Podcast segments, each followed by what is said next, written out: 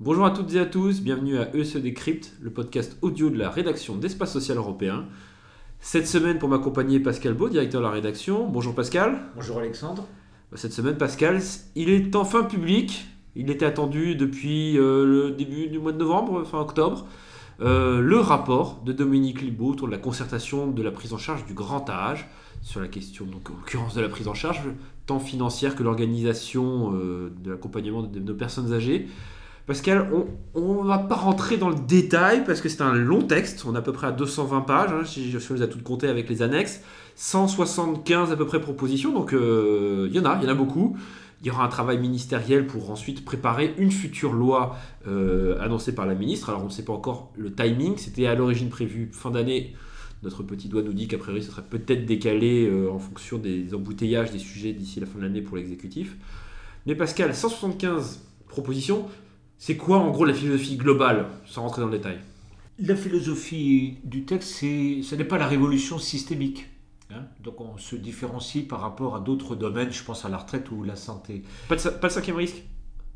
Pas vraiment. Renforcement de la CNSA, plus de moyens. Oui, c'est sûr. Hein, plus de financement, c'est sûr. Mais ce n'est pas un bouleversement. Mm. C'est un texte d'adaptation. C'est en cela qu'il est bon, c'est-à-dire qu'il est pragmatique ce texte. Mm. Donc il fouille chaque sujet en profondeur. Oui, vrai. 175 propositions, vous l'avez dit.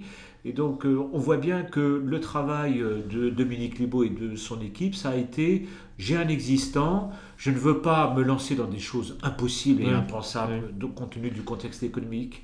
Et donc, euh, faisons mieux avec les moyens que nous avons, soyons plus équitables, plus efficaces. Voilà, c'est ça. Hein. Donc, ça joue sur les différents champs.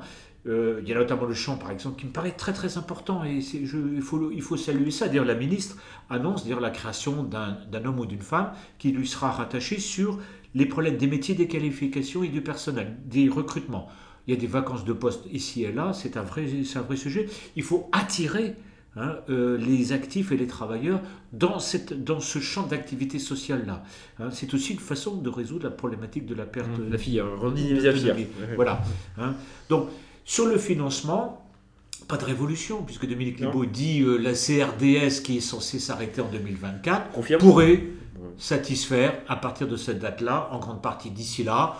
Bon, ben, si l'ONDAM dégage une, un excédent euh, entre, en 2020, 2021 et ainsi de suite, on pourra prendre l'excédent, le fonds de réserve des retraites pour être aussi sollicité. Tout ça est très, très concret, très pragmatique. Hein. Il n'y a pas de bouleversement.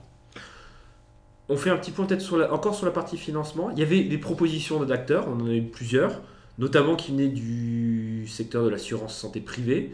Euh, pas d'assurance privée, pas d'ANI dépendance en vue. Hein, euh, non, du tout. Même un rejet. Même ah non, c'est un rapport public. C'est un rapport qui dit c'est la sphère. La perte d'autonomie, c'est la sphère publique, c'est l'État au sens générique et peut-être organisationnel du terme qui prend la main, c'est clair. Donc on compte pas sur les acteurs, je dirais, le mécanisme des assurances privées pour travailler sur cette problématique essentielle du reste à charge notamment. Bah, écoutez, on n'empêche pas, euh, le rapport ne, dit pas qu'on empêche les assureurs d'intervenir, mais, c'est pas la solution préconisée. Et, pas très aimable hein, pour les assureurs complémentaires. Hein. moi, j'ai la partie qui les, qui les touche, les, les contrats sont pas clairs, sont pas égaux, etc., etc. Il y aurait même peut-être envisagé une espèce de contrat responsable d'assurance dépendance. Bon, on n'y est pas, c'est n'est pas la priorité, mais voilà. Donc, euh, le rapport, c'est un rapport public qui dit c'est la sphère publique, la perte d'autonomie, c'est d'abord la sphère publique à mettre de l'ordre dans sa conception, son organisation et ses solutions. On a aussi le sentiment, peut-être sa partie hébergement, la question, donc vous l'avez dit, l'alpha et l'oméga, euh, c'est le maintien à domicile, plébiscité très largement par les Français. Bah, on a eu un discours parfois euh, public de défense, notamment des établissements des EHPAD, alors suite au, EHPAD bashing hein, de l'année dernière. Euh, là, quand même, bah, en fait, pour le coup, euh, Dominique Libaud, euh, enfin le rapport de Dominique Libaud confirme qu'il faut aller. Il y aura de moins en moins de gens dans les établissements, c'est l'objectif. Mais il a raison. Mais parle de structure intermédiaire. C'est peut-être la nouveauté aussi du rapport. Oui, euh, non, ce n'est pas euh, historiquement une nouveauté. Non, qu'on mais a- on, a- on s'est lancé dans le tout EHPAD, hein, les collectivités locales, les associations, les organisations syndicales et les partis politiques ont promis aux Français qu'on allait construire des EHPAD partout. C'était une erreur.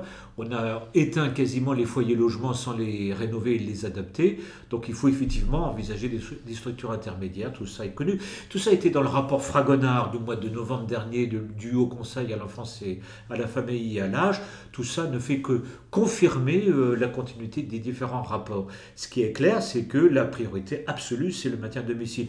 Alexandre, vous qui connaissez bien l'international, vous savez qu'au Danemark, il est interdit depuis 1987 de construire des EHPAD. 1987. Comment font-ils? Eh bien, ils font dans le maintien à domicile et dans une chaîne de prise en charge tout à fait remarquable.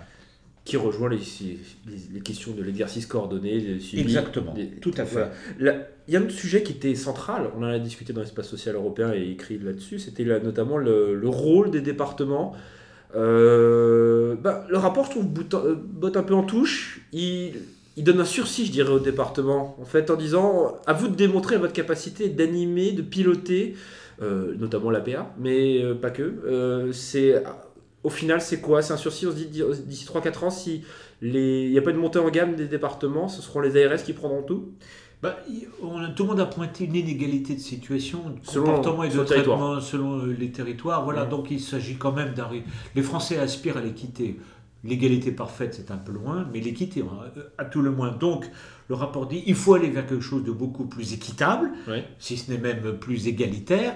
Et donc, euh, si, si la situation est ainsi, c'est parce qu'il y a les départements, certains départements disjonctent ou dysfonctionnent. Oui. Et donc, on va leur demander effectivement de bien vouloir regagner un cadre général piloté par les agences euh, régionales. Et puis, si on n'y parvient pas, effectivement, la deuxième étape, ce sera le dessaisissement euh, de la gestion de la PA par les départements au profit des agences euh, régionales. Je ne suis pas sûr que les départements soient très enthousiastes sur cette idée-là, mais il faut aller quand même vers une convergence. Voilà. Donc, le rapport est assez pragmatique là-dessus, mais la finalité, c'est quand même un système beaucoup plus équitable. Et enfin, Daniel, la montée en puissance de la CNSA On peut Oui, le dire quand bien même, sûr, là, bah, clairement, là, tout ça se tient, tout tout, ça ça, se tient, tout à fait, absolument. CNSA plus forte, plus, plus prégnante. un hein, périmètre sur, plus euh, étendu. Absolument, qui vont pouvoir intervenir sur les agences ré- régionales et les départements. Donc effectivement, c'est moi je trouve hein, comme ça pour le pourpoint parce que le rapport euh, Oui, euh. n'est disponible que depuis deux heures ou trois heures, pas plus. L'a régi à chaud. Oh, mais comment dire Mais c'est c'est un texte assez pragmatique, assez concret, assez, assez efficace, en tout cas dans sa méthodologie. Oui, qui s'inscrit un peu dans la lignée du, du premier rapport, euh, je dirais, euh, présidé par euh, Dominique Lebeau, qui, dans le cadre du Haut Conseil du financement de la protection sociale, qui pointait les différentes pratiques européennes en disant c'est pas une question forcément d'enveloppe, mais une question d'efficacité, de rationalité des dispositifs. Voilà, oui, Ça tout va dans- fait. Voilà droite Oui, lignée oui. de cette philosophie. Bah, écoutez, Pascal, merci. On reviendra évidemment sur ce sujet euh, qui va nous passionner encore pour des, des- de nombreux mois. Euh, à bientôt. euh, bon week-end à toutes et à tous. Et à très bientôt sur ESE Décrypte. Au revoir.